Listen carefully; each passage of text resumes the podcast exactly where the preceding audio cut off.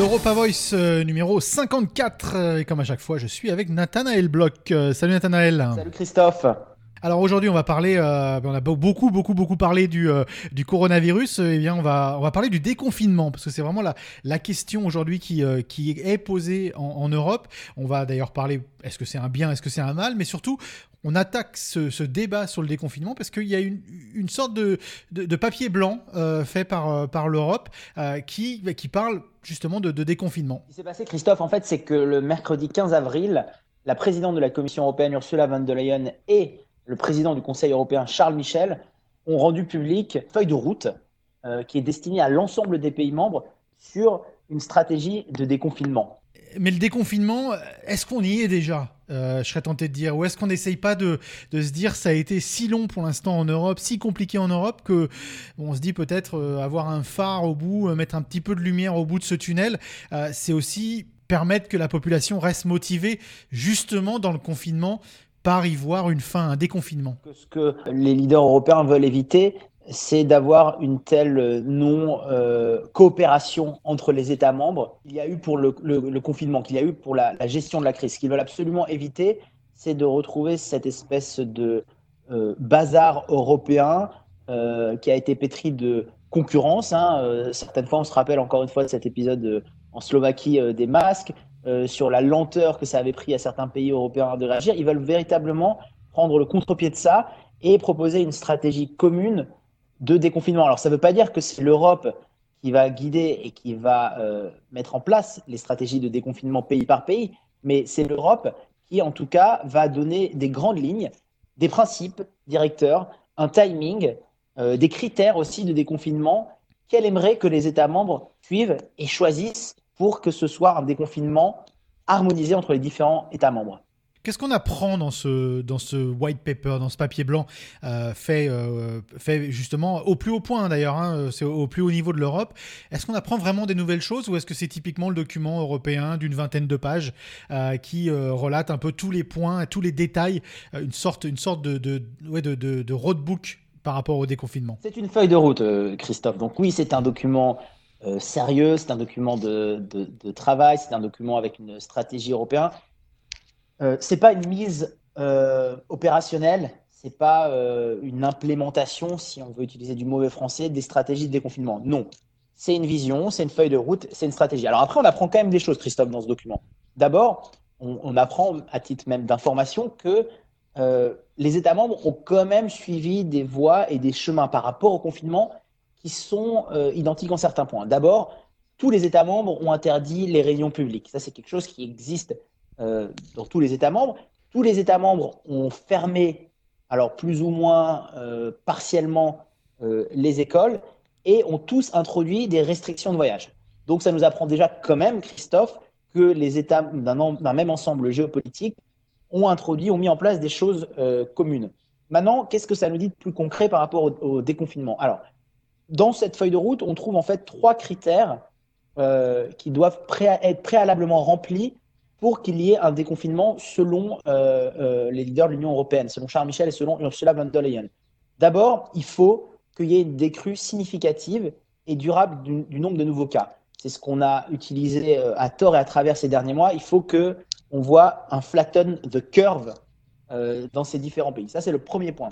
Le deuxième point, Christophe, il faut qu'on ait une capacité euh, suffisante du système euh, médical, du système hospitalier pour prendre en compte tous les malades. On était, euh, je, rappelle quelques chiffres hein, en prenant un exemple français, dans des régions comme le Grand Est, par exemple, on était à des taux d'occupation de lits en soins intensifs de 300 à 400% Donc le critère, c'est qu'on arrive à un, taux d'occupation de ces lits à 100% maximum. C'est-à-dire qu'un lit est occupé par une seule Et enfin, le troisième élément, Christophe, le troisième euh, critère pour euh, envisager ce, déconfinement, euh, il faut ait des tests de détection qui soient menés à une, à une large échelle et qui soient aussi combinés avec la possibilité de toujours maintenir des malades en quarantaine. C'est bien de pouvoir dépister la population, mais une fois qu'on a dépisté et qu'on a trouvé qu'il y a toujours des, des- citoyens malades du Covid-19 qui ont, qui ont attrapé le virus, il faut pouvoir les isoler. Donc voilà, ces trois conditions, décrue significative du nombre de cas,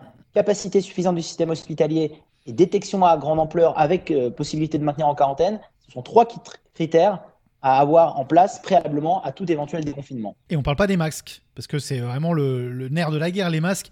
Euh, on ne sait pas si le masque sera, le port du masque sera-t-il obligatoire ou pas euh, dans cette politique de déconfinement, ou est-ce qu'on en parle? On parle du masque, mais c'est ça qui est intéressant, c'est que, encore une fois, euh, l'Union européenne doit trouver un, vecteur, un moyen de à la fois dresser un cadre qui est commun à tous les États membres, sans avoir une, une capacité, j'allais dire, de nuisance ou sans avoir euh, aucune capacité à, contraindre ces États à les respecter.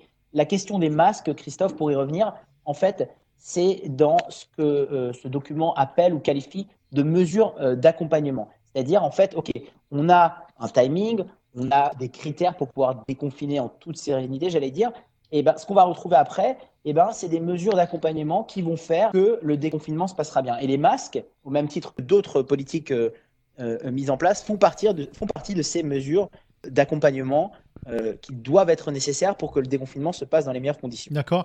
Est-ce qu'on sait euh, comment ça a été reçu à travers, travers plusieurs pays ce, ce papier? Est-ce que c'est que ou est-ce que c'est trop tôt? Parce qu'au moment où on se parle, le papier est juste sorti en fait. Oui, la, feuille de route, Christophe, à où on se parle, à où on enregistre vendredi 17 avril, elle a deux jours. Non, j'allais dire, c'est un document de bon sens, Christophe. alors si c'est accueilli de, de manière négative par les dirigeants européens, on pourrait qualifier ça de vœux pieux. Bah oui, effectivement, euh, on souhaite tous qu'il y ait euh, euh, des tests pour tout le monde, un mécanisme aussi des kits d'autodiagnostic, c'est ce qui est aussi préconisé dans ce rapport. On souhaite tous aussi qu'il y ait une application qui permette de, tracer les personnes avec qui vous aviez été en contact, qui sont porteurs du Covid et qui respectent les problématiques de transparence, de data. Donc, j'allais dire, les avis les plus négatifs, c'est que ce document est un est un vœu pieux. Et puis les, avis les plus positifs, ils vont dire bon, bah, très bien, c'est un cadre euh, de travail euh, qui est cohérent, euh, qui in fine va nous permettre d'avoir une position qui est harmonisée en Europe. Encore une fois, le document de l'Europe, c'est aussi pour dire que pour l'instant,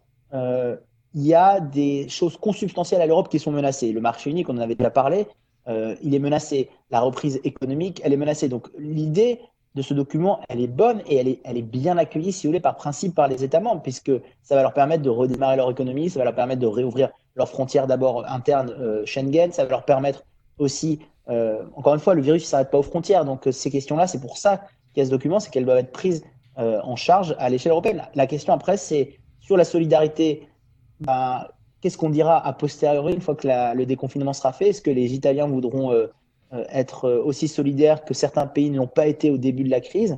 Et sur la question enfin du déconfinement euh, par, par, par, tranche, puisque c'est aussi une des questions du document, bah, ça laisse encore plein de questions en suspens. par exemple, pour les écoles, on parle d'ouvrir seulement un certain nombre d'élèves. On parle d'avoir des horaires aménagés pour que tous les enfants ne mangent pas ensemble dans les, dans les, dans les cantines. C'est une précondition du rapport.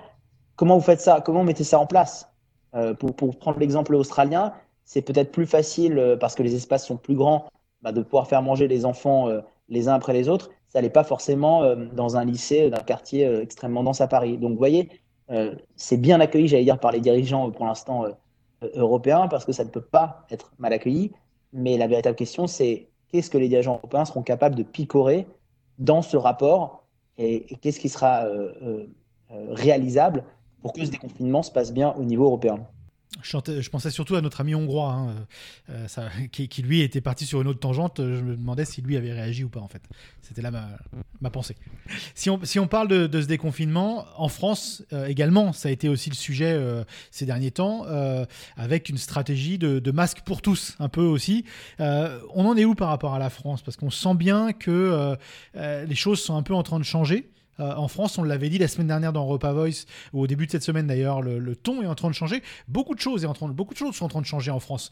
C'est intéressant, Christophe, en France, parce que ce document, alors évidemment, encore une fois, c'est un document de l'Europe, c'est un document euh, de travail, c'est un document, euh, j'allais dire presque de, de, fonctionnaire. Il, il ne laisse poindre aucune hystérie qu'on voit poindre dans les débats en France il n'est pas question, par exemple, de, chloroquine. Il est, question d'une chose, il est question de dire, et ça c'est une phrase qui est importante au début de ce rapport, c'est que pour l'instant, de toute façon, il va falloir apprendre à vivre avec le virus tant qu'on n'a pas trouvé de vaccin.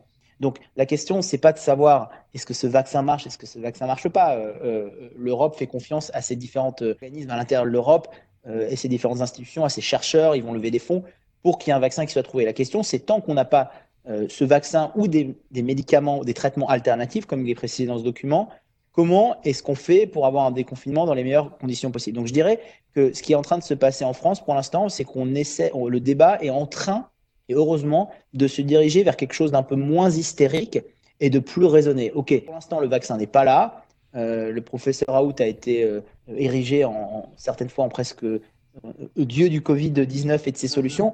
Bon, à côté de ça, j'ai l'impression qu'en France, on est aussi en train de se diriger vers, on a une deadline d'un mois, il y aura une réévaluation, les écoles vont réouvrir progressivement, ça avait été aussi beaucoup débattu, certains s'étaient empêchés de, crier en disant impossible d'ouvrir les écoles, c'est pas c'est pas là la question, la question, il l'a bien dit, hein, Jean-Michel Blanquer, il l'a reprécisé, c'est une réouverture euh, progressive.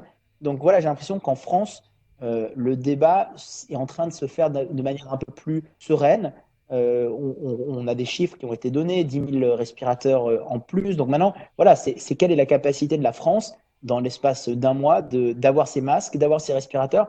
Évidemment, que tout le monde ait un masque, que les gens soient capables de s'auto-diagnostiquer, que les gens soient capables de suivre, de traquer s'ils ont été en contact avec des, avec des, personnes porteurs du Covid euh, dans le respect de la transparence et, de la, et des data privacy, évidemment, c'est quelque chose que tout le monde souhaite. Maintenant, la question, c'est quoi la propension de la France à être capable de mettre en mesure ça euh, entre maintenant et, un mois? J'ajouterai, Christophe, à cela que sur la question des masques, euh, Emmanuel Macron avait dit quelque chose de très intéressant. Il avait dit Je ne veux pas que les maires, en fait, rajoutent des niveaux de décision et prennent des décisions personnelles qui ne sont pas les décisions officielles du gouvernement. Donc, euh, à mon avis, tant qu'on n'est pas sûr d'avoir les masques pour tout le monde, il n'y aura pas de port du masque obligatoire. C'est aussi idiot que ça, c'est aussi euh, simple que ça. C'est quand on, est, on sait qu'on aura le nombre suffisant, euh, les stocks suffisants, alors peut-être qu'il y aura une évolution sur cette jurisprudence-là. Pour l'instant, le masque n'est pas obligatoire, Christophe, en France. Alors l'autre sujet euh, qui est aussi important cette semaine, c'est euh, le Brexit. Ça fait un moment qu'on n'en a pas parlé hein, de, ce Brexit. Euh, le Brexit qui revient sur le devant de la scène, puisque on a dit que eh bien après peut-être la pause du coronavirus, les négociations entre l'Union européenne, Michel Barnier, le Brexit et le, le, gouvernement britannique sur le Brexit, eh bien on a en tout cas on a une date pour la reprise de ces négociations. Je, je rappelle à l'antenne, parce que quand même quelques auditeurs qui nous ont dit mais où sont vos analyses du Brexit? Vous n'en parlez plus? Est-ce que ça veut dire que c'est terminé? Est-ce que c'est fait? Alors, non. Euh, j'aimerais rassurer tous les auditeurs euh, d'Europa Voice et de SBS. Euh, ce n'est pas terminé, le Brexit. en fait, ça s'était un peu arrêté pour, pour deux raisons qui sont assez évidentes. La première, c'est qu'il y avait une urgence sanitaire. la crise du Covid-19, évidemment, s'est imposée dans les agendas de toutes les décisions politiques et de, toutes les négociations en cours en Europe. C'est la première chose. Hein. Et puis la deuxième chose, c'est qu'en plus, nos comparses euh, euh, européens impliqués dans le Brexit, que ce soit Boris Johnson, le Premier ministre, que ce soit euh, Michel Barnier, le négociateur pour l'Union européenne, mais que ce soit aussi David Frost, le négociateur britannique, elles ont tous, toutes ces personnalités étaient touchées par le Covid-19, pas dans la même ampleur. Et Boris Johnson, le dernier, qui se remet à peine de, de, ses jours en hospitalisation. Donc, effectivement, maintenant, on envisage le déconfinement. Euh, les acteurs sont plus ou moins remis sur pied, ben, euh, l'intendant suit et, on reparle du Brexit et, les négociations continuent. Mais par contre, ce qui est presque certain, c'est que la date butoir euh, du Brexit à la fin de l'année va pas pouvoir être respectée. Il va devoir, va devoir bouger cette date également. Alors Londres, Christophe, affirme vouloir respecter cette échéance du 31 décembre 2020. Il faut le rappeler hein, pour nos auditeurs, 2020, c'est une année de transition pour le Brexit qui permet à l'Union européenne euh, et euh, au Royaume-Uni ben, de mettre en place cet accord euh, de Brexit et cette sortie du Royaume-Uni de l'Union européenne. Alors, il y a plein de raisons pour lesquelles Londres aimerait respecter cette date. c'est d'abord parce que c'est une victoire, si la date est respectée, c'est une victoire politique qui se confirme pour le Premier ministre Boris Johnson, hein, qui pourra passer à autre chose et qui pourra effectivement dire I did it, j'ai fait le Brexit et maintenant, voilà, année transition, c'est derrière nous, on est totalement indépendant. Ça, c'est la première chose. La deuxième chose, c'est que Boris Johnson, Premier ministre britannique, a envie de tout, sauf euh, euh, de continuer à contribuer au budget de l'Union européenne. Et aussi simple que ce soit, si euh, le Royaume-Uni est encore dans l'Union européenne l'année prochaine, il devra aussi continuer, alors pas dans la même mesure que s'il était membre à part entière, c'est une année de transition encore, mais il devra encore continuer à contribuer au, au budget européen. Et puis, la troisième chose, c'est que Londres met énormément la pression sur des dossiers très particuliers comme la pêche, comme les, conditions de la, concurrence équitable, etc. Pour, enfin, à la sauce britannique, hein, mais, mais pour que tout ça soit ratifié très rapidement, parce que ça, ça, va en leur faveur. Donc, vous voyez, oui, il y a des chances que ce soit reporté après ce 31 décembre 2020, mais en tout cas, Londres va tout faire pour que euh, le Royaume-Uni soit effectivement hors de l'Union européenne euh, le 1er janvier 2021. Est-ce que vous pensez que justement c'est cette épopée du coronavirus que à la fois l'Union européenne et les Britanniques auront vécu euh, ensemble, mais un petit peu à distance également, est-ce que ça aura quand même plus ou moins resserrer un peu les liens de fraternité, de penser que bon, même si on est de vraiment de réaliser qu'on est les voisins, mais euh, on a beau penser qu'on n'est pas euh, dans le même bateau, on est tous dans le même bateau. Euh, c'est un continent, l'Europe. en anglais, Christophe, et non en français. Le, pragmatisme, le pragmatisme politique. Non, mais je crois pas du tout. Alors pour pour deux raisons. D'abord, la première raison, encore une fois, sans présager de la manière dont le déconfinement se fera, et on souhaite à l'Europe que le déconfinement se passe dans des meilleures conditions que le confinement, mais le confinement a montré tous les défauts de l'Europe pour l'instant. Enfin, le confinement, les, premières, euh, les premiers jours de la gestion du Covid-19 a montré euh, euh, la non-coopération entre les pays européens, la concurrence certaines fois, le non-alignement, la non-solidarité. Donc, le Royaume-Uni, pour l'instant, n'a pas, eu l'opportunité de dire ah bah tiens, j'aurais bien aimé appartenir à l'Union européenne au moment où la crise a touché l'ensemble européen. C'est la première raison.